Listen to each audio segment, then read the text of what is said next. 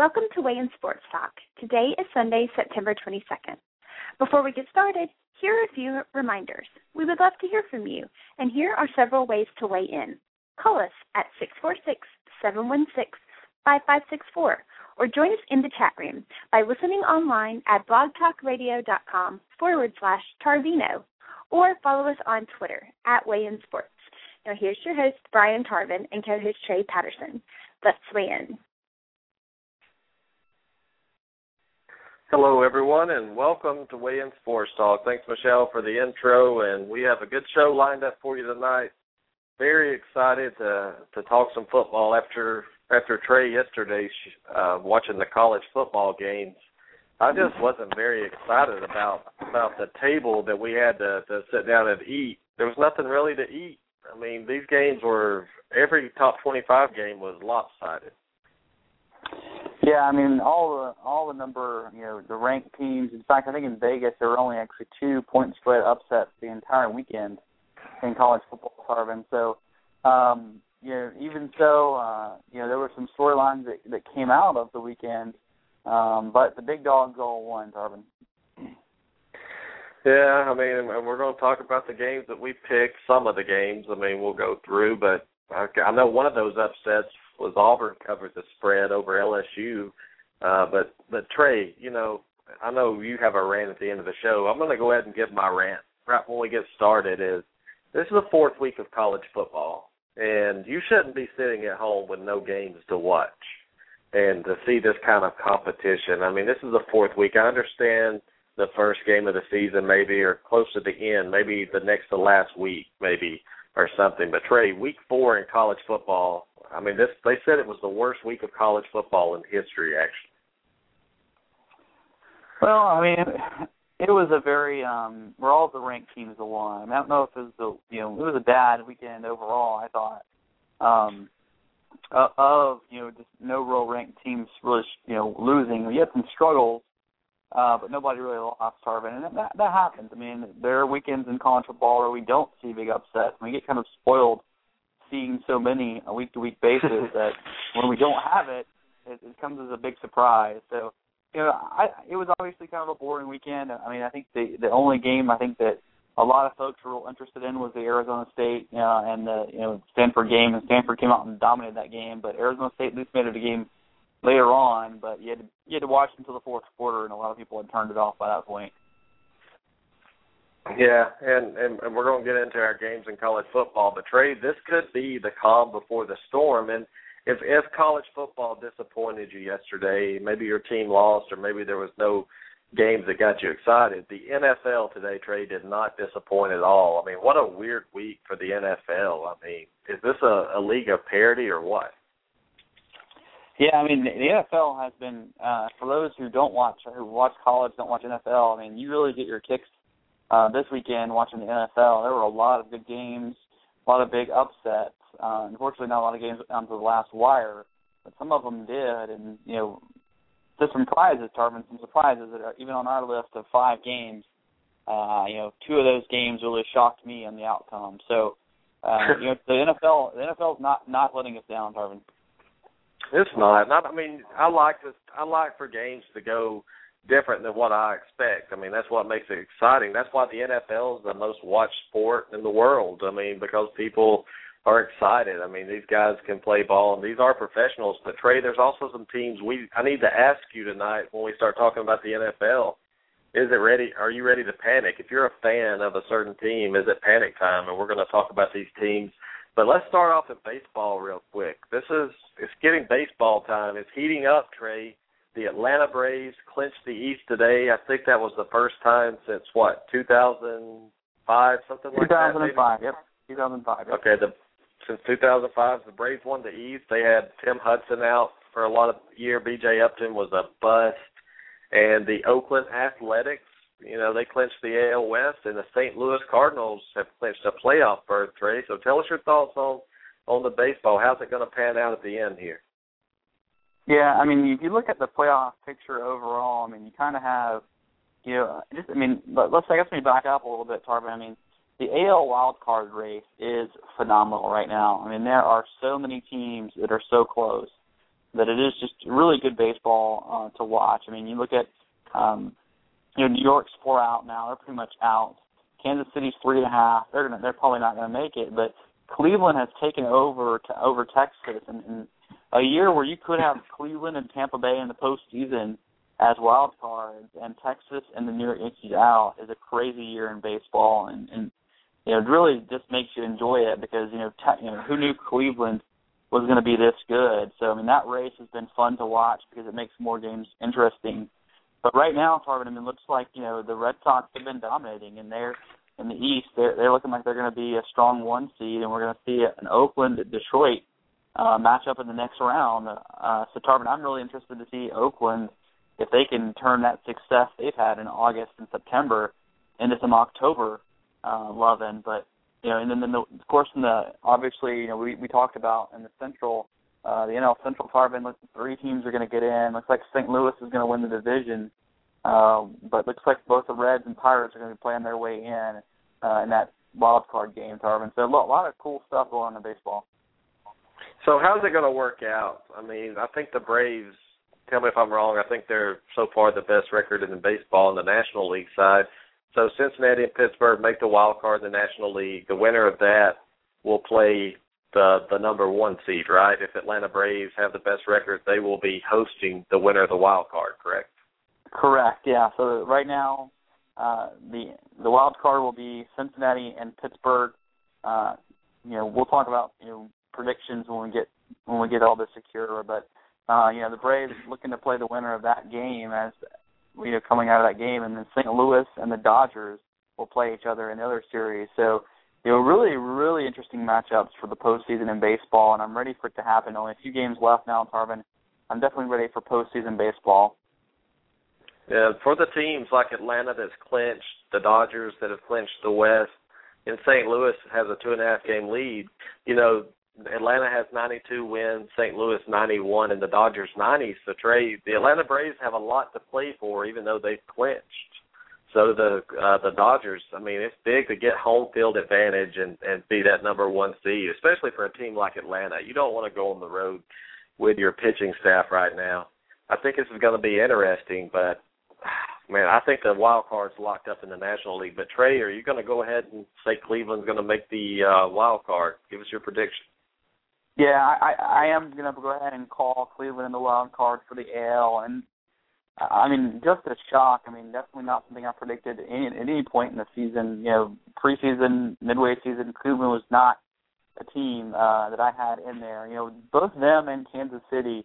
I would love to have see Kansas City somehow get in there. I don't think it's mathematically. It's just too hard for them to do right now. But yeah, I mean, you talk about a team like Cleveland, just a team that needs baseball to be so good. So the Cleveland Indians, yeah, they're, they're they hold a game and a half lead over Texas. There's still time. You know, we still have seven games or so left. So, but I think Cleveland's going to hold on. Tarvin, Texas is just back in their way. I mean, they went from the number one seed the wild card. I mean, heck, Tarvin, we're talking about in September. They were the number one seed in their division. And now they've backed themselves all the way out of the play, playoffs. So they're in the tailspin, Tarvin, and I don't like teams in tailspins in the last week. So I'm going to go ahead and call the Cleveland in the playoffs. I don't, I don't, I don't think they've been in the playoffs since Cerrano and and Wild Thing and all those guys have been in there. You know, so hey, I like the Cleveland Indians. I'm excited to see what happens, see how far they can make it in these playoffs. But Trey, baseball is heating up, and I think it gets overshadowed a lot once football starts because I don't remember watching but maybe two baseball games since football has started up, and I know a lot of people are like that, but there's some good baseball going on. So everybody, make sure you tune in and support your teams. And the call in number tonight six four six seven one six five five six four. Trey, we missed you Wednesday night for our staff pick show. Hope everything's settled down now. I'm glad you're back. Yeah, I mean, I'll tell you, you know, we missed Wednesday. A lot of stuff was going on this week, so I missed it, Tarvin. But let's you want to start off starting with it, the NFL or college tonight? Well, I want to talk. I want to talk some NFL, but before we get into our picks, you know, let's talk some news going on, some games that didn't make the list. Trey, um, the Carolina Panthers today, and this is one team. Uh, I want to ask you. You know, the Carolina Panthers won 38 to nothing over Eli Manning and the Giants. And Trey, they had 60 yards rushing against that Carolina defense and that Carolina defense they had their entire secondary depleted this game. So is it time to panic if you're a New York Giants fan, Trey? I'm going to go ahead and say yes. It's, it's time to panic because I see no way this offensive line and this team can can actually make a comeback right now. No, I mean if you're the Giants fan, uh, you know you have to be thinking now that you're going to be out of the playoffs. I mean, I think the last time a team made the playoffs in 0 and 3 start was the Buffalo Bills in the early 90s, and, and the parity in the NFL is just too great nowadays. Um, to really, for really that kind of stuff to happen anymore. I mean, 0 and 3 is just, I mean, you're they're dead in the water. And everybody kept saying, I mean, I watched ESPN. They were like, "Oh, the New York Giants are the most underrated 0 and 2 team out there. They're not going to turn the ball over like they did in the first two games every week." Well, what do we see this week, Tarvin? They coughed up the ball left and right against Carolina. And so you have to think that these guys just have, I mean, three straight games with turning the ball over an enormous amount of times just shows – there is something wrong with the players in that team. I mean, they have the talent, they're just not gelling. So this team is, I mean, even if they turn it around, Tarvin, it's going to be too late uh, for them to make the playoffs. So they definitely need to be in emergency mode. Well, it goes to show you. I mean, Eli Manning. A lot of people thought he was a top ten quarterback, and he could be. I mean, but if you don't have an offensive line to block you and give you time to throw and to to pave the way for the run, which opens up the passing game, you don't have a shot. And you're turning the ball over. I mean, Coughlin has he has he lost his team really in a way that that maybe they need to bring in a new coach, uh, somebody with a lot of fire under him because they've struggled for the last few years. But this is as bad as it gets. 0 and three, and the way they've been losing, I mean, it's just embarrassing. They got they've lost to Dallas. I mean, they got blown out at, at yeah at Denver, and then they went to Carolina and lost thirty eight to nothing I just don't see how they can bounce back, Trey, and I, I don't know if Coughlin's going to make it past this year, really. Yeah, and we'll see. I mean, you know, he obviously has come out against his running back, and, and they they just they just don't have the team they've had in, in years past. I mean, from the running game on, I think Eli's trying to do a lot of stuff. Um, you know, probably a little bit more than he should. But if you're you're the the Giants, I mean, the East this year is going to be kind of up and down. It's really competitive you know they can lose to everybody, and you know the Redskins aren't playing very well either. So you know we'll have to see if the Giants can pull out a little bit of of, of winning streak coming up here, Tarvin. But man, they played a tough schedule and they have looked very bad doing it. Well, I'm with you. I, I, think it's over for them, and they're a team that's capable in the past of rallying, but I just don't see them ever getting started. I mean, that schedule gets tough. The only thing I can see positive for them is maybe the the NFC East Trey is so weak, maybe that they could possibly get in with a losing record. You never know about that, but I just don't see that team gelling or really, like Paul said in the chat room, they look very disinterested. They don't really look like they want to be there. And another team, I, I know you weren't here with us Wednesday night. Cleveland traded away their first round pick last year, Trent Richardson, and everybody thought that the Minnesota Vikings, including myself, we're going to run away with this game. There was no way for Cleveland to win. Trey Cleveland goes into Minnesota, comes back on a the fourth quarter drive there at the end and gets a touchdown to win the game. Give us your thoughts. Are the Vikings that bad? Well, I mean, here's the thing. Yeah, the Vikings are that bad, um, but this game is sort of a paper dragon if you're a Cleveland fan. I mean, you're talking about they had the ball. They threw the ball 54 times with Hoyer. I mean, 54 times. And their leading rusher uh, was a guy who had one rush for 34 yards. And you know, their most um, the guy they gave the, the ball to most was newly signed Willis McGahee, who everybody in fantasy football and their brother picked up. Had a eight carry nine yard attempt. I mean, they're not going to be able to do that, Tarvin, against most play most teams. I mean, I think they caught the Vikings a little off guard throwing the ball that many times, but uh, just they're they're going to lose a lot of games, Tarvin, and, and they're going to lose a lot of games bad. I saw a lot of Twitter comments about that trade saying, "Oh, I guess we're sorry, Cleveland. I guess you did know what you were doing wrong, Tarvin. This team doesn't know what they're doing, and we'll talk about that later in the end of the show. But 54 times for Hoyer, uh, they're not going to they're not going to win a lot of games this year, Tarvin. Well, they're they're not, and Minnesota. It looks like to me they're fighting to to get in that sweepstakes to get either uh, Clowney or Bridgewater almost because wow to lose that game I, I don't understand a game you can win. If you can't beat Cleveland at home without their best player, I, I just don't see who you can beat. And some other notable mentions today: the New York Jets. You know, at home, and I, I like them this weekend against the Buffalo Bills. Won twenty-seven-twenty. This was a battle of the the rookie quarterbacks, and Geno Smith won it. Trey, any surprise there to you? I mean, I, I'm a little surprised that the Jets are two and one. Uh, honestly, I thought that uh, you know once the Jets you know were one and one, I, I gave them a good shot in this game. But I'm still surprised that they're playing this well. Um, I mean, Powell had 100, almost 150 yards rushing for them. That surprises me. Uh, and then Geno Smith is turning the ball over, but he's not he's not having to pay for his mistakes. Buffalo could not uh, really capitalize on Geno Smith's turnovers. Um, you know, EJ Manuel, 19 completions and 42 attempts isn't all that great. Um, CJ Spiller left that game injured, which hurt the Bills uh, quite a bit, Tarvin. But you know, for the Jets, I mean, two and one, you got to be pleasantly surprised. I'm I'm shocked. I'm I'm shocked at this guy. But usually you see somebody being kicked in the media, just being torn apart.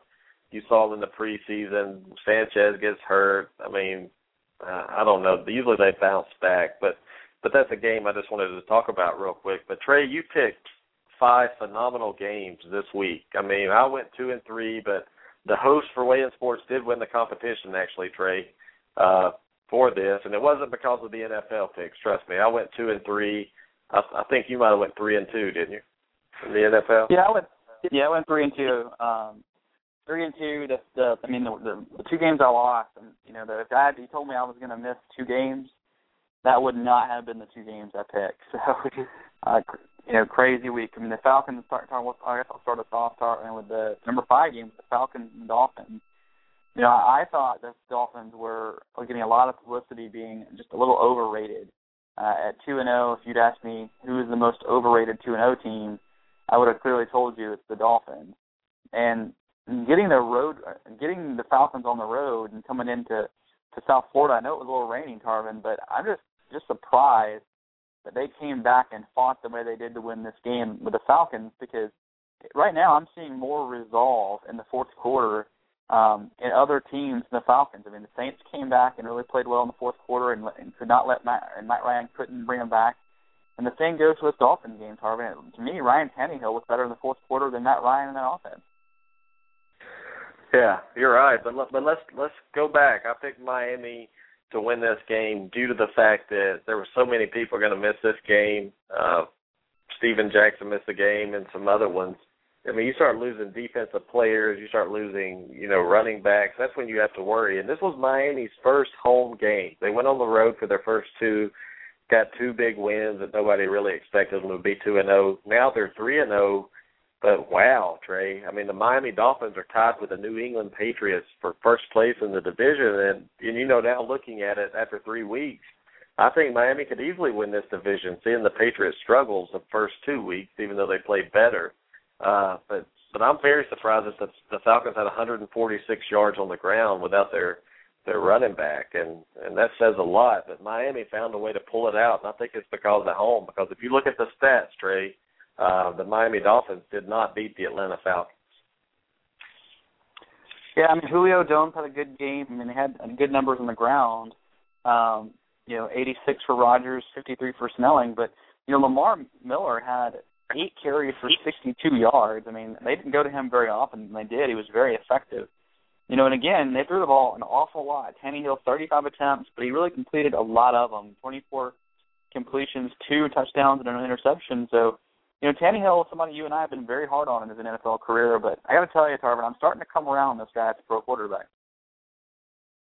I'm not ready yet. I mean, he's better than I than I said. I'm not ready to to go back just like I did the other night on Johnny Manziel and give him his props. I mean, 236 yards, two touchdowns and a pick. We'll see. Give it about four or five more weeks, and and then we'll come back and visit this one. But if you're an Atlanta Falcons fan, Trey, and you're a player for the Falcons, are you panicking a little bit with the New Orleans Saints three and zero oh right now in this division, and and they look good, and Atlanta doesn't. So I, I think it's a a big reason for concern right now if you're a Falcons fan. Oh yeah, completely agree, Tarvin. Completely agree. Yep, the, I mean, uh, I don't know. A lot of Falcon fans are upset. They thought this was the year for their Super Bowl, but Trey, I think you and I had our concerns at the first of the year, and New Orleans with their coach backs made a big difference, Trey, and and and I hope the Saints do good this year. I like Drew Brees and Payton. I think they're a good combo, but you know that Carolina team at one and two, I think they have a shot to take over Atlanta before long if Atlanta doesn't doesn't get it back going. And our fourth game, the game of the day to me, Trey, the shocker of the day, the Indianapolis Colts with Trent Richardson, which he didn't play much, on the road at San Francisco. I mean, did anybody pick the Colts to win this game? Yeah, I didn't see anybody pick up the Colts to win this game, but I got to tell you, yeah, this game just shocked me. Kaepernick looked awful in this game. I mean, I guess the defense had given up a decent amount of passing the first two weeks. So, I mean, this was a defense that I was not expecting to come in and shut down, you know, a passing attack in the 49ers that had done really well. Now, Tarvin, one of the things I really wonder about is Vernon Davis missed this game, and to see how inept that offense was without him, it really made me question like how much centered this offense is around the tight end that we just didn't realize it, Tarvin. Yeah, I mean that's that's a good point, but you know, twenty-seven to seven, you're at home, coming off an embarrassing performance on Monday Night Football against your rival Seattle. I mean, I expected San Francisco to bounce back. I expected them to cover the ten-point spread and uh, to let their defense do the talking. Really, I mean, I didn't think Kaepernick would be shut down like he was, Trey. And I know you as a fantasy owner, that could have been something that beat you this week is playing Kaepernick. I'm playing you and you're winning right now, but are are you disappointed in Kaepernick? And Paul put in the chat room, do you think Kaepernick's a fluke right now? Do you think that's too early to tell? I think it's way too early to tell, but yeah, absolutely. You know, people who started Kaepernick this week are just dying. I mean, you know, Kaepernick get even with an average week. I mean, you know, I win I win against you today easy, uh, but now it's all going to come down to tomorrow and you're running back. So, you know, Tarvin, I'm just looking at this and I'm thinking man, Kaepernick better turn it around for fantasy owners. If not, we're going to be in trouble. Well, and if you would have told me going into this game that Andrew Luck's stats today, 18 of 27, 164 yards, no touchdowns, and no interceptions, I would have said there's no way that Indianapolis would win without Andrew Luck throwing three touchdowns at least. But this guy's poised, Trey. I mean, think about how good the Colts are now compared to a couple of years ago when he came in. I mean, have you seen a team turn it around as as much as you saw Indianapolis come in and take Andrew Luck? I mean, this is amazing what what they've been able to do in two years. Yeah, I mean, there's no doubt about it. I think Andrew Luck is the best quarterback in that draft among all the people who came out and who are all doing pretty well. I mean, it's Luck. But you know, it's funny, Tarvin. We talked about you know Richardson uh, and being the Colts. But the best back on the field was Ahmad Bradshaw today. I mean, he was uh, awesome when he was on the field, and I mean, a game changer. The guy who got extra yards every single time. And it actually, when I watching Trent Richardson on the field compared to Ahmad Bradshaw, in Tarvin, it made me actually wonder: Did the Browns do the right thing? Because I mean, Bradshaw looked better than Richardson on the field. So, yeah, I know it's his first game, Tarvin, but we'll have to see. I still think Richardson's deal was a bad move for Cleveland, but you know, he didn't look great today either. Yeah, I think it was a good move for Indy, and and if you know Richardson didn't get there to what went Thursday probably he got into uh to Indy and he has to go on the road and play the Niners, so I didn't expect anything out of him. But it's going to take him a couple of weeks to learn the playbook and get more comfortable. Probably take him longer than that, but uh, Indianapolis just became a contender in the AFC now, Trey, with Richardson. Agree or disagree? Oh, I, agree. I mean, this team is a team. I think both you and I picked out of the playoffs very late. We both were back a little bit back and forth on what they were going to do. Um, you know, and if I had that, you know, we picked the Chiefs, which looks pretty good for us. We're they're three oh, but I got to tell you, the Colts are right in there now, Tarvin, with this move. I mean, their running game, they have depth behind Bradshaw now, who's an injury concern with Richardson, and you know, this team, the way their defense played today, you got to think that they're looking good for the postseason again this year. Yep, exactly. And congratulations to Andrew Luck and uh Indianapolis Colts. Didn't see that one coming, man. Just didn't see it coming. In the next game, Trey, I didn't see it coming as much. The Texans undefeated on the road at the Ravens, and guess who was in the stadium? Ray Lewis, and and man, I mean they they played like it. They embarrassed Houston, and if I'm a Houston Texans fan, I'm concerned about that because the Ravens aren't what they were you know, the last couple of years, and they embarrassed you, Trey. I mean, if you're a Texans fan, what do you say to this? How do you how do you respond seeing your team get embarrassed by a a team without Ray Rice on the field? Well, I mean, I picked this uh, a Ravens win, so I'm not as surprised as you were. I thought the Ravens would play well against the Texans. The Texans are a team that do, that does have a difference and, and sort of a Dr. Jekyll and Mr. Hyde when they're on the road at times. And you know, I looked at this game, and uh, you know, I, I look at um, our Texans team, who I'm not sold on yet as being a complete team, and they have to they have some pieces to get put back together. I mean, Johnson was banged during this game, which hurt their out their performance later on, but you know, the Texans still aren't an elite team yet in my book, and I think the the Ravens are still a pretty quality team. So I mean, you know, I, I expected the Ravens to hold serve at home. I want you to see how ugly this game was. Total yards, Trey. Houston two sixty four, Baltimore two thirty six. I mean, that's terrible, isn't it? I mean, I wouldn't even want to play football if I couldn't get any more yards than that. Passing yards, Flacco sixty one. Uh wow, that's just I didn't think looking at the stats and I know stats really don't mean anything. But looking at the stats, it doesn't look like Baltimore should have won this game. But especially what thirty to nine they won. So are you uh, are you buying Baltimore now? I know before the season we didn't really have much respect for them uh, with all the losses they had. Are you buying into them more after this game?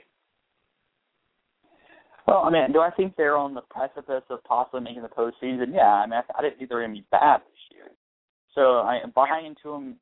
Uh, it's a it's a win. I mean, I'm not buying into them as a playoff. You know, they're locked in the playoffs yet. But I, obviously, this is a win that I needed to see to see if this team was still going to be competitive for the postseason. Well, but I just I know the the point spread on this game was one point, so it's not like it was uh just a crazy game or anything, but just the way Baltimore dominated this game in the second quarter on, it's just embarrassing if you're a Houston fan. And if I'm, you know, Houston, this was their year I mean, Denver's the number one team, but that year to to make it to the AFC Championship game, but I don't see any improvement at all in this team from last year, and that's a concern if you're a Texans fan out there. So, congratulations to Baltimore. That was a big win, Trey. And the next game, the Chiefs and the Eagles. Andy Reid comes back to Philly. I mean, you picked the Chiefs, I picked the Eagles in this one, and I was wrong, but wow, that Chiefs team is good. I know I picked them as a wild card as well as you did, but this Kansas City team is more impressive than I thought they would be at this time. Yeah, I mean, I, I you know, looking at this game, Tarvin, I went with the Chiefs on the road.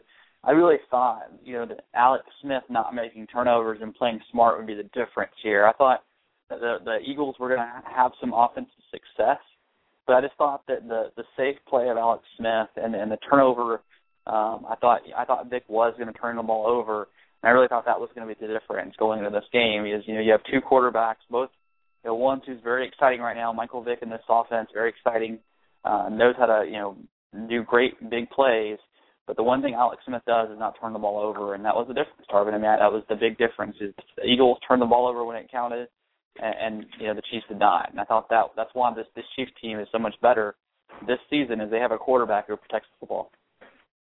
Well, another thing, you know, the Eagles try to run so many plays, and and they ran less, 14 less plays. But how do you turn? How do you get better at not turning the ball over? Vick's been plagued with this for a long time, and is he the right quarterback to run this Eagles offense? Because Trey, after Week One, after watching that Washington game, everybody was ready to, you know, to say this was changing the NFL. Defenses couldn't stop it, and now two weeks in a row, the Eagles lose at home. So I, I just don't know how they get better turning the ball over. to you?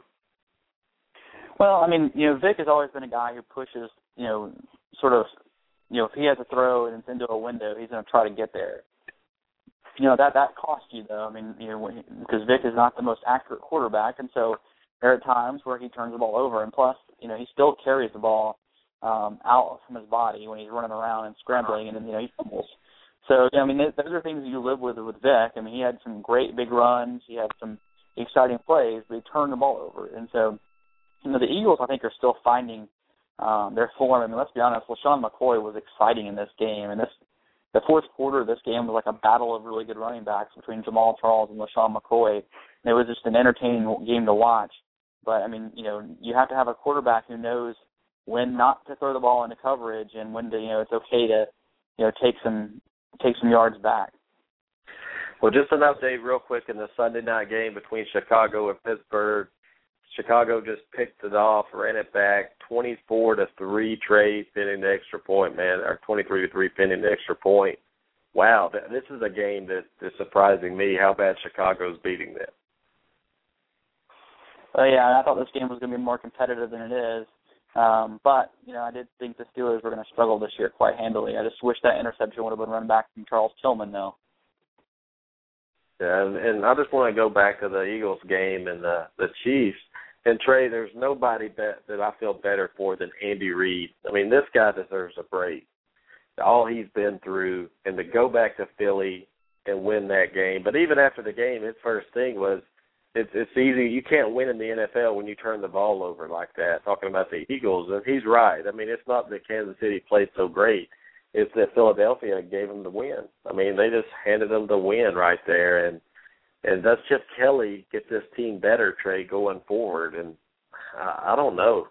I really don't know if they're going to get much better because I don't see ball security uh being improved on by Michael Vick, Trey. So are you are you buying after buying the Eagles now like we did after week one? No, I mean I think the Eagles are still not going to make the playoffs. I mean I, I don't I don't think that uh this team is built yet for the postseason. They still have some some large holes, I and their the defense is actually playing a lot better than I think a lot of people thought they were. But I mean, you still see them getting gashed at times, and that's why I think Vick is is so forcing the ball at times because he knows he has to score a lot of points to win games. Yeah, and the Chiefs, man, three and zero oh Trey, great picks by us right now. Um, they're a real good football team. And and how many Pro Bowlers did they have last season? I know they were bad. They were young. Did they have like eight yeah, Pro Bowlers? Their team? Yeah, I think it was nine. Yeah. Eight or nine. I mean, that ought to should tell you something. And now having a quarterback like you said that doesn't turn the ball over and can go on the road and keep you in a game without just losing it by turnovers, that says a lot. So Kansas City, you better watch out for them. I, I think I can't remember who they play next week, but I think it's a big game uh, I think the Giants play Kansas City next week, so that ought to be an yeah an easy win for the Chiefs. But Trey, the game one, number one game you picked, did not disappoint at all. The Packers at the Bengals. You picked the Bengals, right? Yeah, I went with an upset in this game. You know, going against my team, um, I, I picked the Bengals. I did too, and I was back and forth with it. And I just like Cincinnati at home. I think they're a, a good football team. Um, and they showed it today. Aaron Rodgers, you know, he did a, he had an average day, 244, a touchdown, two picks. It wasn't nothing to write home about, but there was a lot of turnovers in this game, wasn't there, Trey? Yeah, and that's really what changed changed the momentum of this game towards the end. That touchdown by the Bengals that came off a turnover. Uh, that's what cost Aaron Rodgers and the Packers the game. And you know, the Bengals are just a solid football team, and I thought that defensively they were going to do enough against Aaron Rodgers to frustrate him into some TOs, you know, and that's really what happened. You know, I'm sad to see my team lose, but that's exactly what I thought would bite him in this game was you know solid defense. You know, you like you gotta like you know Gio Bernard is doing for the Bengals. He's such an exciting player. Uh, and Andy Dalton is just playing within his means right now. And today he didn't do a whole lot. That's great, but he did enough to win. Well, you look at the Packers now, Trey. One and two. They're zero oh and two on the road. That's a, that's where they struggle. Now you look at the Chicago Bears. You have to have a lot of concern right now if you're Green Bay, seeing how Chicago's playing right now. I mean, there's not there's not many chances they're going to get to catch the Bears looking like it. So if you're a Packers fan, Trey, are you concerned? Oh yeah, I mean this is you know this is precisely why I thought Chicago was going to win this division, and it was actually kind of tough to pick the Packers to make the postseason in the wild card. But you know I just think they're such a good offensive team. I was really worried about you know the defense. and I was really worried about the running game. And today it's kind of interesting. The Packers ended up, you know, they had Lacy out with a concussion, and then they had they had their you know Starks went out during the game as well, and then you know had their rookie, their other rookie running back Franklin get over 100 yards. So I think they figured out their running game, Tarvin. They still got a lot to figure out on defense. Well, the couch potato, Sonny Clark, actually picked Green Bay before the season not to make the playoffs. And a lot of people uh, were giving him grief about that. But mm, I mean, I know it's too early to say, but man, there's a chink in the armor here. Green Bay better find it fast, and for Green Bay to win, to be able to make the playoffs, they need Lacy healthy, and he needs to have a good rookie season. And I think he will, Trey. I think Lacy's going to come back and actually help Green Bay, but Aaron Rodgers cannot do it by himself. He did have some help today from Franklin uh, with 103 yards and a touchdown. Trey, you can't really complain about that that too much. They didn't, but it's just going on the road in the NFL is so tough, especially with, with teams like that. You fumble the ball twice, you throw two picks. I mean, at least Cincinnati had four turnovers as well, Trey. But you can't turn the ball over four times on the road in the NFL and win. No, I mean this game was ugly with turnovers, and I thought that was going to cost the Bengals. I mean they got lucky at the end with the turn. You know, last team turned it over lost, but uh, both the Bengals and the Packers have to play better. I mean, that's, there's no doubt about that to to really go far in this season. So tell us, since we're still in the NFL, and and you saw where Miller, Von Miller, tried to cheat during his drug test, right? Yeah, I saw that. I mean, what's up? I think the suspension for him should be more. Just real quick, Trey. What do you think about? What is it? Four games? Is that what he got? No, he was suspended six games. If you sort of average that out to what baseball would be, it'd be about missing like 61 games. So um, it's like sort of almost what Ryan Braun got, um, the, the NFL version of it. I think that's about right, Tarvin. Well, that's just a character thing, and I know he screwed up. Maybe he got caught. He deserves a suspension. But if I'm a Broncos owner, um, I'm concerned about having somebody like that on the team that would that would do that and cheat like that. So anyway, that's all I'm going to say about that, Trey. But uh, college football is here, man. Four weeks into it. Do you have a definite number one in mind right now? After four weeks of watching college football, who is your number one team?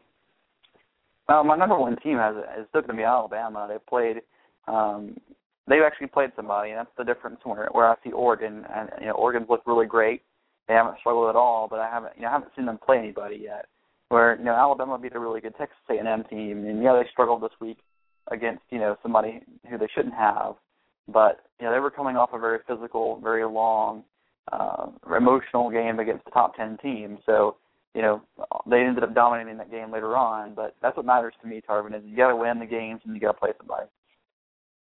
Well, I mean, if, even though Oregon, I mean they they played who was it the first game junior college team. But after that, they went on the road to Virginia and they beat Tennessee. And I know Tennessee is not the best team in the world right now, but beating somebody 59 to 14 like that, and they they they kind of quit at halftime. And and I know Oregon in the past, I haven't been a buyer in them, Trey, and you know that. Uh, this year I am buying them. Right now they are my number one team. Man. If I'm picking a number one team right now in college football, uh, it's them and I've seen some holes in Alabama. I've seen that defense, and I don't know if they could stop. If you have trouble stopping Texas A&M, you're going to really struggle stopping Oregon. And I think Oregon has a better defense than Texas A&M. So this is going to be interesting to see. I'm not ready to crown them champions just yet, but if you look at Oregon's schedule, Trey, and you see what they have coming up, besides the Stanford game, I, I don't really see really anybody that can beat them. But it is college football; anything can happen any Saturday. Um, but Oregon looks good to me. And let's look at the polls real quick before we get in our breakdown, Trey. I know when you look at the top 25, give us that team in the top 25 that shouldn't be there. Well, I mean, yeah, I'm looking at the AP top 25, Tarvin, and that shouldn't be there. I mean, there's a couple of teams that I think are suspect in the top 25. I mean, you have Fresno State ranked. I'm not, I'm not so sure they should be ranked. They're at 25. That's the easy one. But I guess the one that, that look I look at it and I look at number 22 Notre Dame, Tarvin. I think they got a, they stole a win from Michigan State playing so poorly on offense. I just think that this team is going to lose a lot more games. So I'm going to go with Notre Dame, Tarvin, to be out of the top 25 by the by the end of the season. Well, I look at I look at 18 Michigan right now, and and seeing the way they played against Akron, uh, they were just a couple of yards from losing that game at home last week, and then what they did at Connecticut. I mean, I, I just don't see how you have them ranked 18th. I know they beat Notre Dame. Congratulations. The Trey and uh, number 18 Michigan team is is very overrated at this point. Yeah, I mean that's that's why that's why I don't pick them is because they did beat uh, Notre Dame. So I mean, it's hard to, you know, it's hard to they've struggled for sure. But they, you know, so, so did Ohio State pretty much all year last year, and they went undefeated. So no, I don't. I don't like to get too far off the you know off the bandwagon of Gardner, who did not play very well, played awful in that game, uh, and has played awful the last couple of games. But you know, just I look at this team as like as a wonder if they're going to be the Ohio State this year, the team that barely beats everybody but just keeps winning. Yeah, man. Let's go. Let's look up at your top five right now. Let's look at the AP poll. That's the only one I really pay attention to. Bama Bama number one. But Trey, they lost some first place votes this week. Um, was struggling against Colorado State and Oregon two, Clemson three. They didn't look good on Thursday night on the road at NC State. Ohio State four and Stanford five. Looking at those teams, Ohio State at four, Trey. I mean, are they going to stay there and be close at the end of the year to make a run, or do you see that defense causing them some problems? But this quarterback looks better than Braxton Miller does, so that's one good positive I see for Ohio State. Yeah, I mean, I got to tell you, when I when Braxton Miller got hurt, I thought this team was just gonna. I thought we were gonna see a lot of losses here. But this Guiton kid, I mean, he looks honestly. I, I wonder why he's not starting over Braxton Miller. He looks back. I mean, he's been phenomenal. So uh, you know, to be honest, Tarvin, I have Ohio State as my third team. I think Oregon's an uh, easy second. Uh, but I think Ohio State, the way they played, uh, their, their starting quarterback, a guy who was, uh, you know, we were talking about Heisman candidacy talk, you know, between mostly in Ohio, of course. Uh, but you know, they lose him, and then they just dominate. We're better than they did before. So Ohio State's my three right now, Tarvin. I have uh, Stanford at four. Uh, I think they're playing really well. And Tarvin, my number five is LSU. I don't have Clemson in my top five right now. I think LSU is my number five. Yeah, LSU moved up in mine this weekend. I mean, this guy, these guys do have better quarterback play right now, and I'm not saying it just because they beat Auburn, but they played an SEC opponent and and he looked better. Those receivers are good. The running game sounds. The Trey about LSU, I think their defense is better than I thought it would be after losing everybody. My top five right now is Oregon at number one, Bama two, Clemson three, LSU four, and I have Florida State five right now with Winston playing the way he is. Florida State is just trouncing people. And the Florida State of old, Trey, the last few years would be struggling with teams like this, but they're they're just kicking people in the teeth right now, and it's just going to set up beautiful when they play Clemson. That's going to be the game to see if Florida State can make that push because it looks like right now with Florida losing their quarterback for the year, that that Florida game become a lot more winnable now. Well, yeah, I mean, obviously we'll have to see how the backup plays for Florida and how how much better he can. He's a he's a Michigan State transfer, so with this poor play as Michigan State's had on offense, you got to wish he was back in Michigan State if you're with if you're with Sparty because he looked better than the Spartans quarterback uh, this past week. But Tarvin, let me ask you this: Who is the best one-loss team in the country right now? the best one-loss team in the country. That's I I would have to say honestly Georgia. Well, after they after they struggled in the first half against what North Texas, Tarvin, you're going to pick Georgia?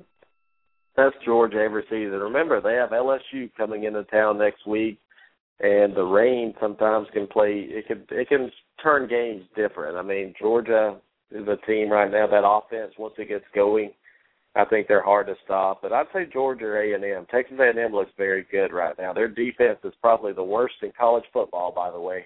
When you watch Texas A and M, that defense is just atrocious, but they can score. But I like Georgia because I think their defense can make more stops than Texas A&M. So I'm going to go ahead and say Georgia.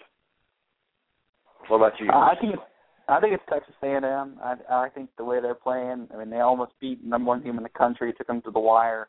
I, I think Texas A&M right now is is the best number one team uh, and or one loss team in the land right now, Tarvin. And I, I think that we're you know you're going to see a lot from them coming up. They have the brunt of their schedule uh, as well. So uh, both teams, both Georgia and um, and Texas A&M. We'll talk, we'll have to see, Tarvin. I'm still I'm still not high. You know, we picked both of us picked Georgia to struggle quite a bit, Tarvin. So uh, I'm still I'm still staying on that. Yeah, but Pay Paul brought up something a few weeks ago about Baylor. I mean, they're ranked 19th. Trey, I'm I'm about jumping on that Baylor bandwagon right now. These guys can flat out score. Yeah, well, I mean, yeah, that's a good, and it's a great point, Tarvin. It really is. Uh, but you know, I, I just am not sold just yet. to win, you got you have to play defense. We're going to talk more about LSU in a few minutes. exactly. But, uh, Louisville, though, Trey is the team that's dropping in the polls. I mean, you beat somebody by seventy, and you drop in the polls a little bit. That says something about the nation now. They saw LSU play they saw that team was a very good football team. So I think the schedule of Louisville is that's what's going to hurt them the entire season. No matter how bad they beat opponents, Trey, unless people start losing in front of them, they're going to keep dropping, and the teams that they have one loss are going to keep jumping them too. So Louisville's in trouble if they think they're going to make a national championship game this season. I just think their strength of schedule is going to kill them every week. It's usually the polls. Excuse me. Yeah, I mean Louisville obviously this season needed needed a quality out out of out of conference opponent. Uh, they're not going to have it. You know, it'll be interesting, Tarvin, to see if those one-off teams do jump them, because uh, I mean their their schedule is going to be really weak, and they're and when you talk about the, the computer polls, uh, Louisville's going to be hurt really really bad by the computer polls. Hey, I have a I have a question for you. This could be tough. Who is the best four-loss team in college football right now, Trey? The best four-loss team? I don't know. Come on, man. You got to figure this one out. I don't even know who it is, but anyway, I mean, college football is going to get exciting. I think now that we we have September out of the way almost, we have one more weekend left. I think the games are going to get a lot better. But the last team I want to touch on that that you need to watch out for, Trey, is Washington. I mean, these guys can play. I mean, they're they're starting to gel. They're a scary football team. And if you they're on your schedule in that Pac-12, you you can't take them for granted. This could be a dark horse sleeper team, Trey, to to get in there and win the Pac-12. Yeah, it's definitely possible. I mean, they're they're up and coming. I, I'm, I'm interested to see how they play against the big boys, but they're definitely a lot better than they have been in the past. Okay, well, UConn's 0 and 3, so maybe they're the best three-loss team in the country thinking about how they played last night. But but Trey, let's let's start out before we get into our other college discussion. Let's go through the games that we picked real quick. We won't spend much time on some of them because some of them aren't worth even mentioning. But lead us on, Trey. Start with number ten. Well, number ten is the the Angry Gopher Special. San Jose State came in at one and one. They went into Minnesota, and Minnesota took care of business to go to four zero. You know, the Angry Gopher does not look he's with us tonight, but uh, he has to be happy from this weekend. Uh, I know it's been Minnesota Vikings lost, but having the, the Gophers win four zero is always good. Well, they're four zero in the out of conference Trey. Um, I think it's going to change once the conference play starts. Uh, yeah, yeah, it will. and the nine game is is the Arkansas Razorbacks out of the SEC went into Rutgers and Trey, they had a commanding what was it, twenty four to seven lead in this game, and and Rutgers stormed back and pulled a win off. I mean, is that because of the depth issue at Arkansas? When I look at Arkansas, I saw a team depleted in the in the preseason when we were looking at it previewing. And anytime you see a team give up that big of a collapse, I mean, it has to be depth, right, Trey? Well, I mean, there's that, and I think you know, again, we talked about it in the past. There's coaching to your strength and coaching to finish people off. I think Arkansas got a little lax in the second half of this game. Uh, I'll tell you that you know they they did, they went away from Alex Collins, and Alex Collins, for those of you who don't know, was a four-star running back last year. He's a true freshman this year. He's had uh, three ginormous games before this game against Rutgers, and they seem to not give him the ball a whole lot. Uh, Williams got a lot of ball. If Collins got nicked up or he got hurt.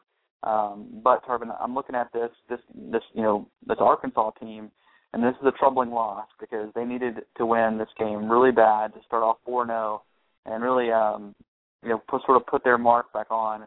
Um, you know, saying, hey, we're 4-0, we can compete. But they haven't really played anybody just yet, Tarvin, in the SEC, and now I'm I'm really worried they're going to get blown out of some of these games, losing to, to Rutgers the way they did. And they will. This is the first loss, and if you go back to our picks, that I had Arkansas losing, and I and this is where it hits the fan for Arkansas.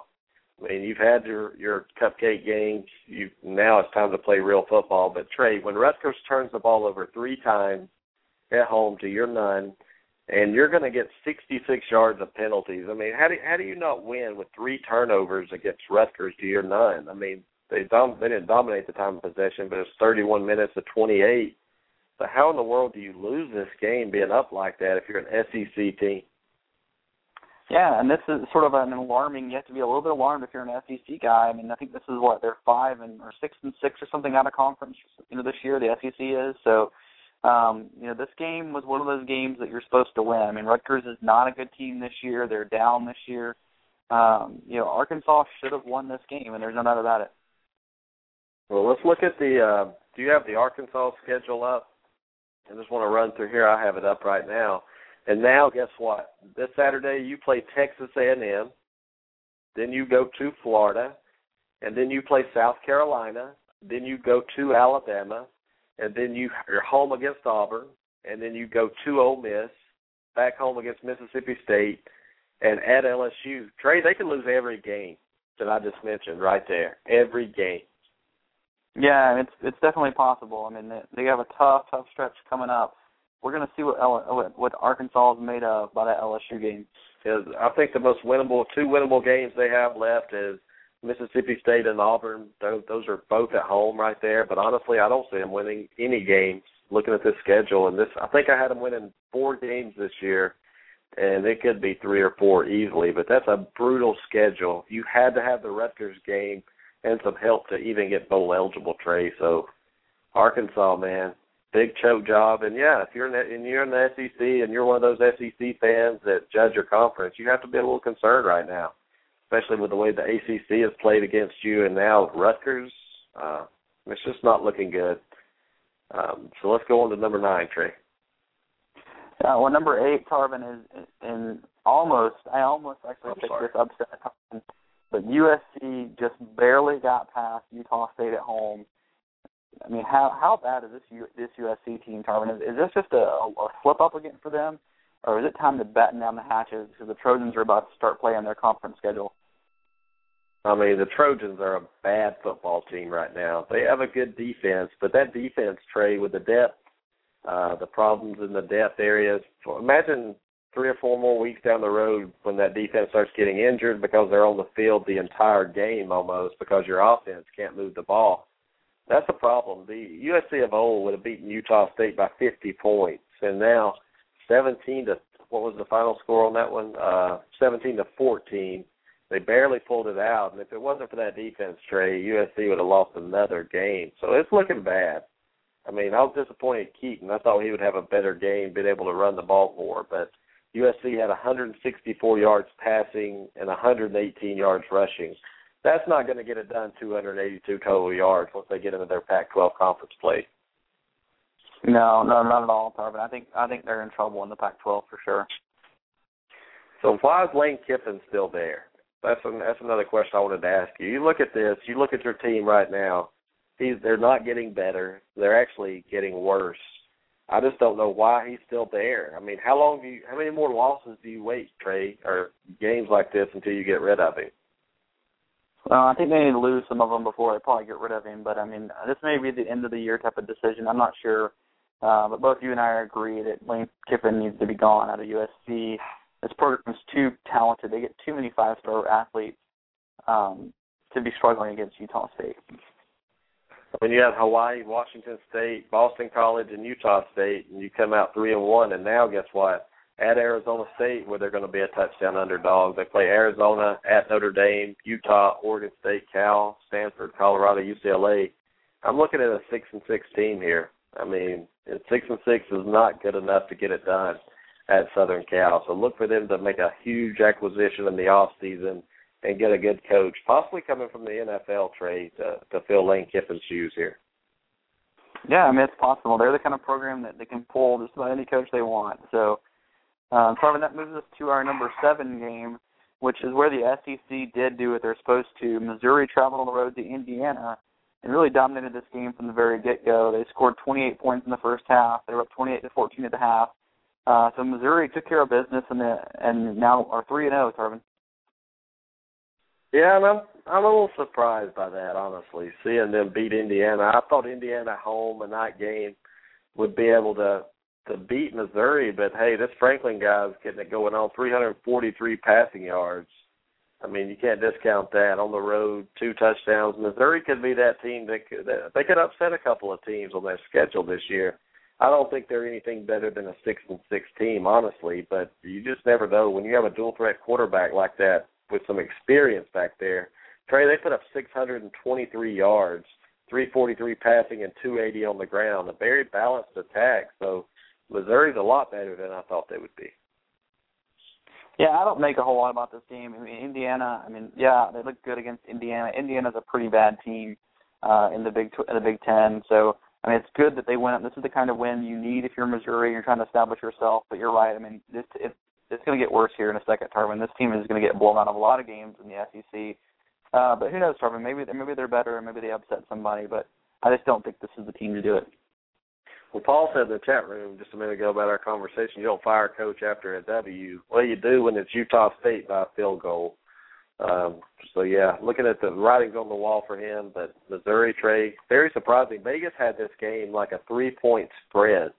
And that's another thing that's surprising. I mean, Vegas thought it was close. It should have been closer than that. And just like you said, Trey, they took care of business. Yeah, absolutely, Tarvin. So I mean, SEC gets the important win there. This game is the one that I, I missed here, Tarvin. North Carolina on the road at Georgia Tech. I thought UNC would play better than they did at home, but Georgia Tech, or excuse me, on the road, Georgia Tech won the game at home, and that was really the difference. I thought was that at home cooking for Georgia Tech. Yeah, Georgia Tech. I mean, it was raining in Atlanta. Uh, kind of a sloppy game at first, but this North Carolina team's not very good. We saw them against South Carolina, Trey. Uh, they didn't impress me at all, but Georgia Tech didn't impress me either. Uh, this is a team that I mean they're they're a good, decent team, but I thought Georgia Tech was better than than what they played on Saturday. But the main thing is they got the W Trey uh, rushing yards 324. You can rush 324 on somebody, you're probably going to win most of the time. So tell us about that home cooking you were talking about. Well, I mean, what I what I was impressed by them, uh, or what impressed me about Georgia Tech, if, if they, I can be impressed by them, was the fact that they gave up nothing in the second half. I mean, no points, and that's you know they won by eight. They, they outscored um, UNC fourteen to nothing in the second half, and that was the difference. So, you know, defensively has always been an issue, you know, for Tech in the last couple of years, and they solved some things at least against UNC in this game. And UNC was able to move the ball against South Carolina even in the second half. So if you're a Tech fan, you got to be happy with the fact that you you you tossed the shutout in the second half. Well, the my concern being a North Carolina, looking at this game for North Carolina, they only had the ball for 19 minutes and 22 seconds. That means Georgia Tech had it for 40, but you only had 319 yards against a Georgia Tech defense. Trey, that has to be alarming. I mean, the signals have to be going off. Yeah, I mean, I yeah, absolutely. UNC definitely has some some some things to figure out here, um, because this is a game that if you're UNC and you've taken a step forward, you win. Well, Trey, take us to this uh, this Thursday night showdown we had. You know, I, I thought this game was going to be close. Uh, Thursday night, NC State has weird stuff. You know, they, they beat Florida State a couple years ago on Thursday night. NC State just has that magic that happens on a Thursday night for them, and they were able to really keep this game very close against Clemson. Uh, Clemson ends up pulling out 26 to 14. You know, short week week to prepare if you're Clemson, but this is the kind of week uh, that if you know in the past, you know, uh, an ACC team that was uh, ranked as high as Clemson is struggled and lost. Uh, but you know, no matter what you think about Clemson's struggles and Tajh Boyd in this game, they got a they got to win on a tough road opponent on a Thursday night, and that's important for a team that's trying to you know stake their claim to legitimacy, Tarvin. Right. Yeah, and I see so many people dogging Clemson right now because they didn't beat NC State by 40 points. Well, you're not supposed to. Sometimes you're going to struggle on the road at night in a conference game. People forget conference games, Trey. They're, people are familiar with each other and they're closer. And Clemson, to me, they they're number three in the country right now. Whether they won by a touchdown or two touchdowns, it didn't matter. But one thing I'll tell you, Tajh Boyd his stock dropped a little bit in my Heisman because these things, you know, change from week to week. I was looking for a better performance out of him, 244 yards passing, but Clemson had 171 on the ground. But overall, a win's a win, especially on the road, Trey. And if you're a Clemson man, you'll take it right now because, I mean, they're undefeated. That's all you can ask for right now. Yeah, I mean, absolutely. Clemson got an important win. Yeah, I think I agree with you on Tajh Boyd. Uh, but you know, we'll have to see how they bounce back. I mean, their season's going to be made or break, or, uh, or broken, I guess I should say, uh, when they play Florida State. Uh, that's going to be the big week, uh, and you know, not losing a trap game before uh, they play Florida State. So I mean, this is a focused game. You like the fact they were focused and won by about two touchdowns, and that's what matters. That's it. And the, and the next game, Trey, your Michigan State Spartans went on the road to Notre Dame, and you talking about a snooze fest. The lock on this game was the under. and only 30 points scored in this game. I mean, you're right, Trey. What you said earlier, Notre Dame. Once they get into that schedule a little more, they're going to get exposed. I mean, they look terrible in my opinion. Yeah, I mean this game was two teams that looked terrible, and Michigan State's defense is so good. They have you know a first round draft pick on that defense, uh, and they have uh, no offense whatsoever. I mean this this just showed you how terrible they are at the quarterback position in, in Michigan State and how just inept their offense is. This is a game they could have won. Their defense basically dominated the entire game. Uh, Notre Dame's defense played well, uh, and you had just basically no offense whatsoever. And you're right. This is the kind of game that bores people. It does. It bores me so much. I'm ready to go into the next game, Trey, because uh, this was the Auburn Tigers, three and zero out of the West, going to LSU, a three and zero team, ranked number six, going into Saturday night. And Trey, it was a messy, rainy game, and in that first half, I mean, it was all about the first half, where Auburn turned the ball over a couple of times that led to LSU touchdowns. But you know, I just want to get your thoughts on. I don't know if you watched the game in its entirety, Trey. Yeah, I, I caught I caught some of it, Tarvin. I, didn't watch the whole game. Uh, when it, you know, it was this was a twenty-one nothing game at half. Um, what I what I saw in the game, Tarvin, I'll tell you is I saw two things. One is that I liked. You have to like the fact that Auburn fought in the second half. They didn't quit on uh, on their coach. They didn't quit on their team. Uh, you liked Tre Mason at the running back position. The kid had you know 132 yards and two touchdowns, and really seemed to do something with the ball every time he had it. And yeah, he was he seemed like he has a little something special, Tarvin.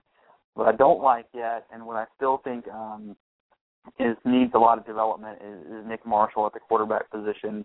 Saw a lot of bad decisions from him in this game. You know, the two picks. Uh, yeah, he played better in the second half, Tarvin, but I'm still not sold on him as your overall you know, franchise type quarterback. I think he's still got a lot of development to go. Uh, we'll see how he develops the rest of this year, Tarvin, but I'm not not sold on his development yet. Well, the thing about Nick Marshall, he's a JUCO transfer. He's starting to get more comfortable, and once the rain stopped, the second half came, he looked a lot more comfortable.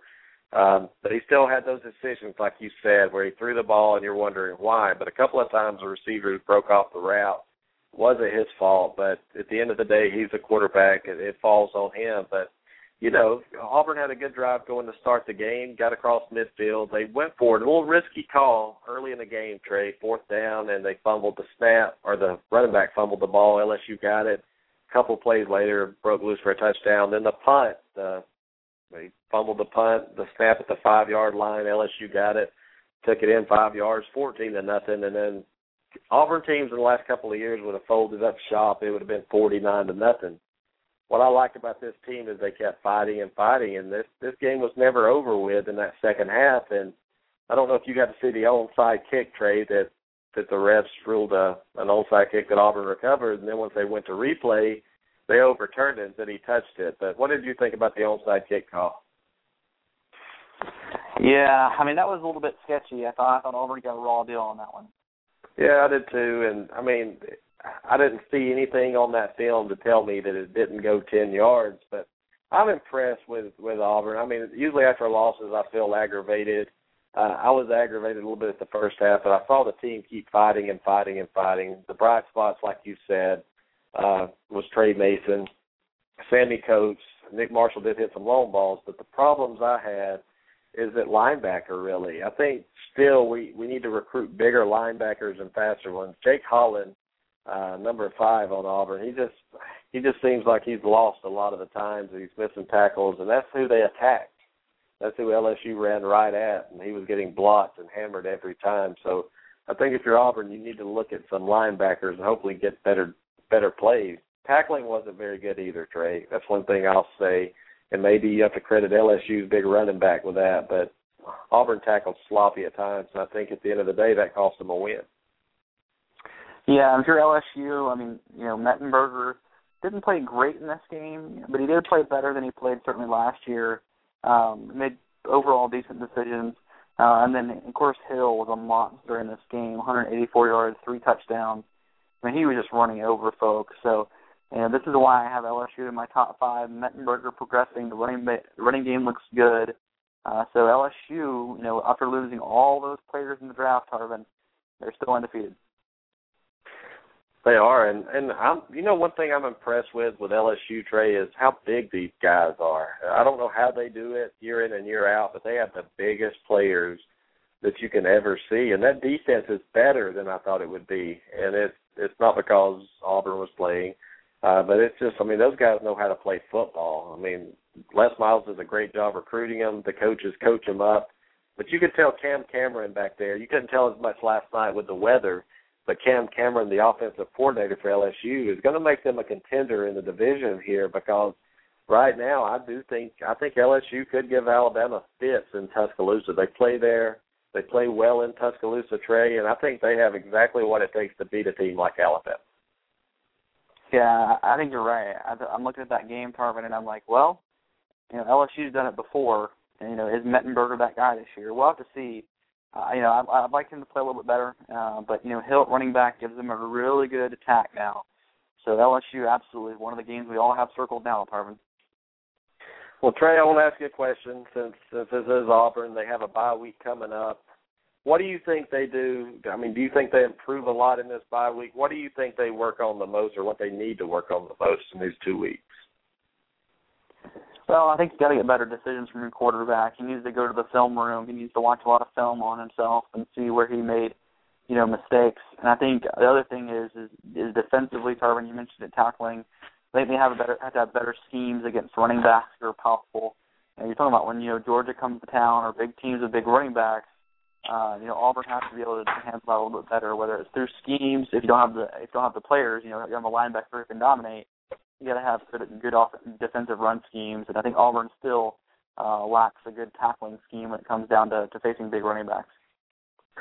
I totally agree, and and I think you know with the size you have to make up for it with scheme, and I think these this two weeks, I think if you're an Auburn guy, Trey, if you're a fan, you have to feel good being three and one right now when you were three and nine last year going into the bye right now, and and it ended it on a positive note. You know, I mean you lost, but it's still you have more positives to take away from that LSU game than negatives, in my opinion. Nobody nobody picked Auburn to win that game. I didn't even pick them, and and not many Auburn fans did, unless they were delusional. But a lot of positives to take away because that easily could have been a forty-two to seven game or something, and and they hung in there. So I look for them to get better. I look for Nick Marshall, you know, about a sixth, seventh week uh, to start feeling a lot more comfortable. And this offense will be getting to 35, 40 points a game before long, I think. But it all depends on the defense. So LSU Georgia next week, Trey. I, I have a feeling you might have that number one next week on your list. yeah, it might be number one, Tarvin. Now I'm not going to commit to it yet, but it's a pretty good shot. Well, well, the number two game on the list. I mean, it was interesting. I watched the entire game uh, with Bruce Cowher here. Tennessee went on the road to Florida, and Trey, even though Florida, you know, they won the game, uh, they lost their quarterback LaDear Brantley. Uh, give us your thoughts on them and their, how the backup did. Well, you know, Driskel going out. I mean, obviously that's the big story here. Is you know Driskel uh, getting hurt, broke his leg, is out for the year now for the Gators. But I got to tell you, I mean Murphy eight eight of fourteen, the backup, 134 yards, didn't make any mistakes. Uh, also, Tarvin hit 84 yards on the ground with a touchdown. So uh, I, I don't know if Florida actually didn't just get a gift there with Driskel now out for the year. I mean, we'll have to see how Murphy plays, but I mean, Murphy played really well in this game. I thought Tarvin, and especially you know being thrust into the the you know the the season the way he did, and you know being a guy who got you know given this game where he was, I I thought he played really well. So if you're the Gators, actually you may have, you may have a better quarterback now, Tarvin. Yeah, and, let's flip it over to the Tennessee side. I mean, you have to feel bad for these guys because um, one thing they're lacking, and we talked about this when they played Oregon, was the quarterback. I mean, I, I just still don't think they found a quarterback. And you talk to some Tennessee fans out there, that's what they're worried about this year. The defense is good. I mean, they can keep you in ball games. They can run the football, even though they only had 66 yards rushing. They were forced to throw the ball a lot coming from behind. Um, that's the big question I have with Tennessee right now. The turnovers, six turnovers, and not having a quarterback really right now. Who's who's gonna who's gonna step up for Tennessee and be that quarterback? Well, I, I think Worley has to be the guy. I mean, Peter Peterman was awful in this game. Five yards on four completions. two picks. I mean, Worley is the guy. I mean, he's the guy you have to develop this year for Tennessee. Um, but you're right. I mean, they def- they definitely need a recruit to come in and be able to start next year because I mean, it doesn't look they they've solved anything at quarterback so far this year. So I'll tell you this: I I like seeing Butch Jones the way he coaches on the sidelines, the way he he's fired up, and he coached for four quarters, regardless of the score. He's got that team's attention. Those guys never quit the future looks bright for Tennessee, Trey. They just need that quarterback to step up. I, I think Butch Jones is going to do some great things in the SEC in the next few years, actually. Yeah, we'll have we'll have to see. I mean, they're going to need to, they're going to need some offensive firepower for sure. I mean, they seem to have some decent receivers, um, but they're still you know still still missing the quarterback signal caller. So Tarvin, I'll move us on to our number one game, and yeah, I don't I don't know that it disappointed Tarvin. I think it obviously early on this it, it got dominated, but uh, Stanford, you know, went out and took care of a lot of business. A lot of people picked Arizona State to upset the Cardinal, uh, but Tarvin they jumped all over Arizona State in the first half, and Arizona State scored 28 points all in the second half to get back in this ball game. But Tarvin, did Stanford impress you at all? Because I think you were you were not on their bandwagon. No, no, they didn't. Honestly, I mean, they beat Arizona State team, a team that they had to get help from the rest the week before to beat Wisconsin. I, I just see a lot of weakness when I look at Arizona State, and the number one thing I see is rushing the football. So that's a bad matchup going in. I mean, Stanford's a good front seven, and they can get pressure on the quarterbacks, but let's let's admit Stanford did give up 367 yards passing, only 50 yards rushing. I like that. But Stanford's not ready yet to play with the Oregon Ducks right now. I'm telling you. I mean, the Oregon Ducks are for real. Stanford's still a three-loss team in my opinion, Trey, and, and they're coming. I mean, the, this schedule's been very easy for them. They got Arizona State at home. Uh, Arizona State played a grueling game last week. Stanford played Army and looked terrible. I'm not. I'm not on this bandwagon for Stanford, Trey. And looking at their schedule, and this is one of my big upset picks next weekend. You probably won't put it on your list. I don't know, but I like Washington State to pull the upset and beat Stanford. On it's going to be in Washington State there at ten o'clock Eastern. And you look at their schedule. After that, they play Washington, a team that can get them. They go to Utah, and you saw what Utah did to BYU.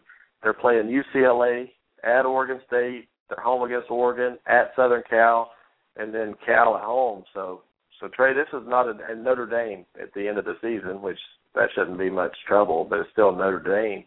Are you are you still sold on Stanford? Do you have them running the table this year? Well, I don't think I have them running the table, Tarvin. I don't. I don't know. I think we're going to know a lot about. I mean, you're right. And defensively wise, I look at that game against Arizona State, and I saw problems where, you know, in the first half, you know, I didn't see them. So it was like Arizona State made a better adjustment. But um, you know, part of that also is the fact that backups are playing in the second half, so I can't be too hard um, on them giving up points in the second half when they didn't have all their starters playing. But in Tarvin, I mean, I, I look at Stanford, I still see a good quality football team.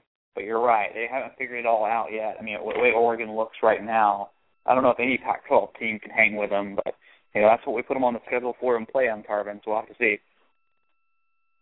Well, Paul said that Washington State's horrible. Um, I don't think they're horrible. Uh, they're not a good football team, but they can they can beat some teams. Stanford on the road I'm telling you guys, uh, I'll I'll admit I'm wrong if I'm wrong. But let's bring on the Pac-12 expert here, Jason Humphrey. Jason, how's it going, buddy? Hey, Ryan. Before you make that pick, Stanford will kill Washington State. It won't even be close. Okay, Pac-12 has a lot of good teams. Arizona State, Washington State, um, a lot of good proven the teams like Washington and UCLA, but it's Oregon and Stanford and everybody else.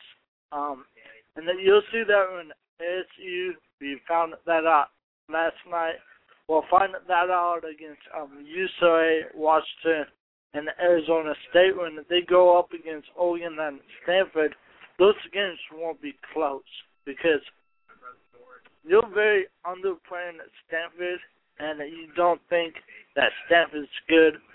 Stanford is the team that could beat Oregon because they are really, really physical, and that's not going to stop. Yeah, I never I never said Stanford wasn't a good team. I just said looking at that schedule, they're not as good as they're ranking right now, in my opinion. And Oregon will beat these guys by three touchdowns. I I hope so, but November is a long ways away. I'm worried about Cal because Oregon doesn't play the best ball till whatever till the bowl game. They'll get beat, but I think Oregon Oregon has the capability of winning every game by 20 points till the bowl game. That's what I think. But if they'll do it, that's that's where we're gonna find out. So. Well, yeah. Jason, man, uh, I appreciate you coming on, and and Trey. I mean, Jason Humphrey keeps uh, killing us in these picks the last two weeks. I don't know. Should we disqualify him from playing? No, no, we're going to let him keep playing. Humphrey, you keep bringing it. Uh, you almost got us this week. Had you had you not forgot to make the one pick? I don't know if it was that he forgot to make a pick, Tarvin, or he just was too scared to make it. I don't know. But uh, Humphrey, good job making your picks, buddy. You're right with us. Keep it up, buddy. He could be he could be scared, Trey, and uh, I mean there's just so much going on right now in college football that I want to talk to you, Trey, about one thing, and that's uh, actually Nick Saban. Real quick before we get going, a couple of topics. I don't know if you heard uh, this week that Nick Saban, the talking about contacts and his agent was talking with Texas actually of him coming a few years ago, and I just wanted to see your thoughts with Mack Brown struggling if he gets fired. Do you see Nick Saban actually taking a step and going to Texas? Because I don't think he's leaving college to go to another college team. I think he's going to the NFL if he goes anywhere. But I just don't see him leaving Alabama right now. Do you? No, I mean, let's be honest. I mean, your agent probably talks to a lot of teams if you're Nick Saban, uh, if for no other reason, it's to make sure that, you know, you're you're getting the most money that you can get out of Alabama. I mean, heck, if you're his agent, maybe you even get offers from Texas just so, you know, you can make more money. I mean, but there's no way. I mean, Alabama will outbid any school in the country, including Texas and USC. I don't see any reason why Nick Saban would leave any school um, like Alabama to go to another college. And this doesn't make any sense to me. Um, so, I mean, I just think it's a, a very low likelihood. Then Paul's right in the chat room. It's not about money with Nick Saban. I mean, but do you not think that, say, if Texas offered him nine million a year, ten million to come, don't you think Alabama has enough funds available to match it at least? Well, I don't. I don't think they match it. I mean, you know, Texas says nine, Alabama says eleven. I mean, that's just the way it'll go. Yeah, I mean, uh, but it's not about money with him. But I do think there's a small chance that if there's NCAA trouble, NCAA trouble with Alabama, that you could see Saban jump ship and head to the NFL. That's if if anything comes out of this fluker situation with the agents. And Trey, I haven't heard much about this story, you know, since it all broke. Well, and you know, that the NCAA, we'll see what they're going to do, if anything. And that's the thing. You don't. They're not guaranteeing any investigation. So you know, I don't know. I, just don't. Even if there's an investigation coming down, and he thinks that Alabama's about to get hit hard, I, I think he's going to go to the NFL. I mean, he's going to have so many good teams in the NFL making him offers anyway. That that's where he would go. Well, um, I don't know if you heard, but Cincinnati, uh, Coach Tommy Tuberville lost an offensive lineman he got killed in a car accident, a 19 year old flick. Uh, just some tragedy going on in Cincinnati. Wanted to hit on that and, and give our condolences to the family of the kid. I hate to hear stories like this that happen. And Trey, moving on to Texas, big win last night against Kansas State. I mean, how long does that keep Mack Brown off the hot seat, if any? Is he still on the hot seat? Oh yeah, he's still on the hot seat. I mean, good. They started off their Big 12 with a win, you know, and they can still win the Big 12. And the Big 12 is um, def- definitely winnable, but they have a lot of things to correct. Uh, Kansas State is a very poor football team this year, so they struggled against a very poor football team. Tarvin, I am not sold on anything Texas right now. Well, I mean, just when I hear Mack Brown talk, I feel bad for the guy because he's a good individual. He's a good man. And I think he is a man of integrity, but this looks like a guy just desperate to hang on to anything to keep his job right now. And he did the right thing. I mean, the defense gave up what 600, 500, 600 yards rushing, something like that. I can't remember, but I mean, he had to fire the defensive coordinator. That was the first thing. But after a while, you have to fire yourself or get fired because I just don't see it turning around. Texas did play okay last night, but again, this is Kansas State, and this is a Kansas State team that lost the first game to an FCS school, Trey. So I don't, I wouldn't be beating my chest right now if I'm a Texas fan beating Kansas State. Yeah, yeah, no doubt, Tarvin, no doubt. Well, all right. Take us to your rant, Trey. I'm interested to hear. You haven't been on for a week, so I'm, I'm interested to hear your rant. Well, Tarvin, here's my here is my rant for this week. Um, I was shocked by the Trent Richardson trade out of the Browns, and I I, I heard from the Browns camp that Richardson they ne- he and Weeden never fit their offensive scheme, never fit what they wanted to do with their program, and that's all well and good. But I guess I have I have two things that, that I guess with that. One is, is why do it when they did? Week two of the season, very odd time to do it. Uh, if you are Cleveland, did it without even having a guy ready. I mean, it's one thing to to know you're going to bring in a McGahee, but to then to do it after you've already traded him, McGahee had no time to really get get ready. They got lucky with a win this week, Tarvin.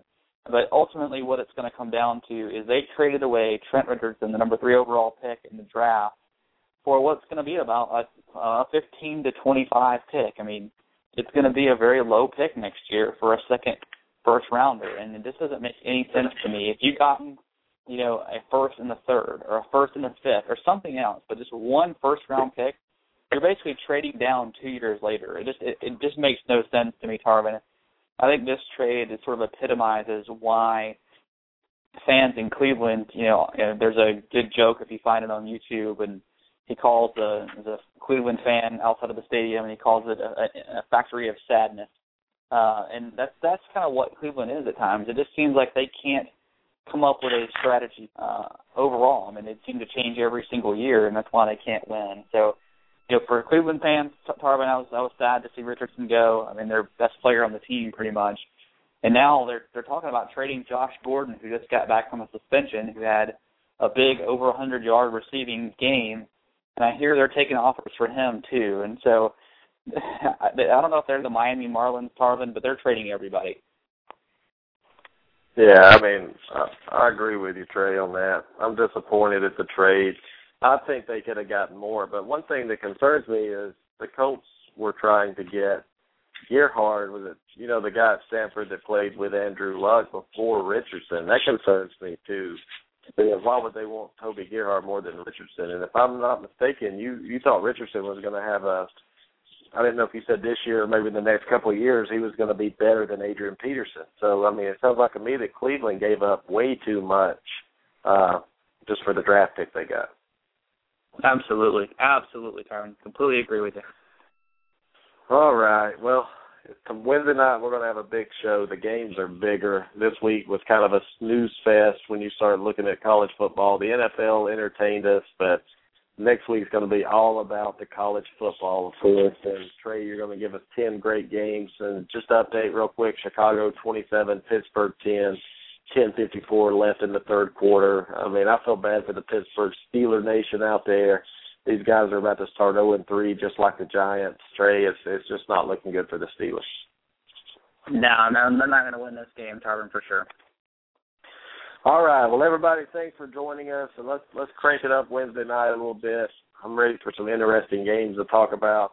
Just seems like this week the games were just not as good, but I'm sure next week we'll have a little shake up. But Trey, give us your give us your early thoughts before we go on the Georgia LSU game.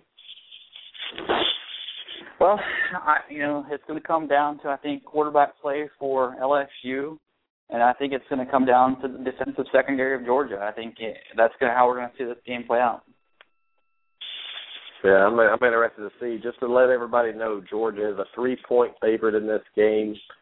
Um, it's going to be a dogfight. This game's going to be one to watch. So it's a CBS 3:30 Eastern kickoff. And I'm telling you guys, this is the game to watch. You have Alabama, Ole Miss going to be there as well. That's going to be everybody saying that's going to be a close game. Trey, I don't think so. I don't think Ole Miss is there yet, but we'll see. we'll see. But but before we go, and I forgot to ask you, give us your top two Heisman. Well, I think Manziel is up there now, Tarvin. I mean, he's putting together huge numbers. So I don't know if he's top two, but he's, you know, I'll put it this way, Tarvin. My top five has not changed from last week. I still got the same guys I had last week. Well, I'm with Paul. He's a, he has Mariota Manziel. I'm to say that right now. Manziel has impressed me with what he's doing. I mean, you don't have to like the kid, but you have to respect what he can do on the field. Just a just an awesome, awesome performances by by Johnny Manziel right now. Mariota, he's looked unstoppable right now, but but we'll see when he starts playing the better teams. Trey, that'll give us more of a gauge on what he can do. But I'm I think Tennessee is a good defense, and I think Virginia is a, a worthy opponent to be on the road. So he's done it against some decent competition. I'm not going to say uh, he's played. He did against an SEC defense, and Tennessee is a pretty good defense. So Mariota one, Manziel two. You have to like C Strunk right now. Uh, Bridgewater is still performing, but his schedule hurts him. Trey, not being on national TV is going to really hurt him when we get towards the end of the season. Yeah, that's actually a good point. All right, guys. Wednesday, 9 p.m. Eastern. Make sure you join us. Tell all your friends and everything. Invite them to the chat room. Um, we'll get more conversations going right now. I know people work and, and Sunday nights are difficult and Wednesday nights sometimes, but get them in the chat room and, and let's have some fun. You can go to blogtalkradio.com forward slash Tarvino. Follow us on Blog Talk Radio. Go to Facebook and, and join our, our Facebook group. We have Weigh In Sports and also Weigh In Sports Talk. Go like our page on Facebook as well. And Trey, thanks for joining us. Great to have you back. Cuervo did a good job in your absence. Want to thank him for filling in again next week for or last week for us. But Trey, we'll see you Wednesday night, buddy. Have a great week. See you, buddy.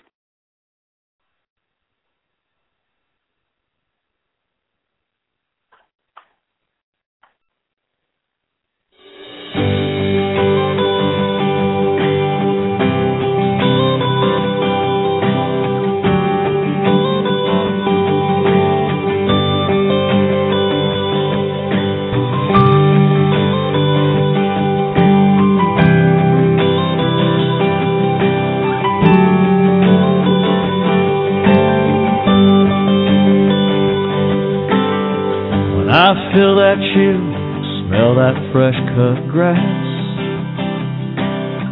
I'm back in my helmet, cleats, and shoulder pads.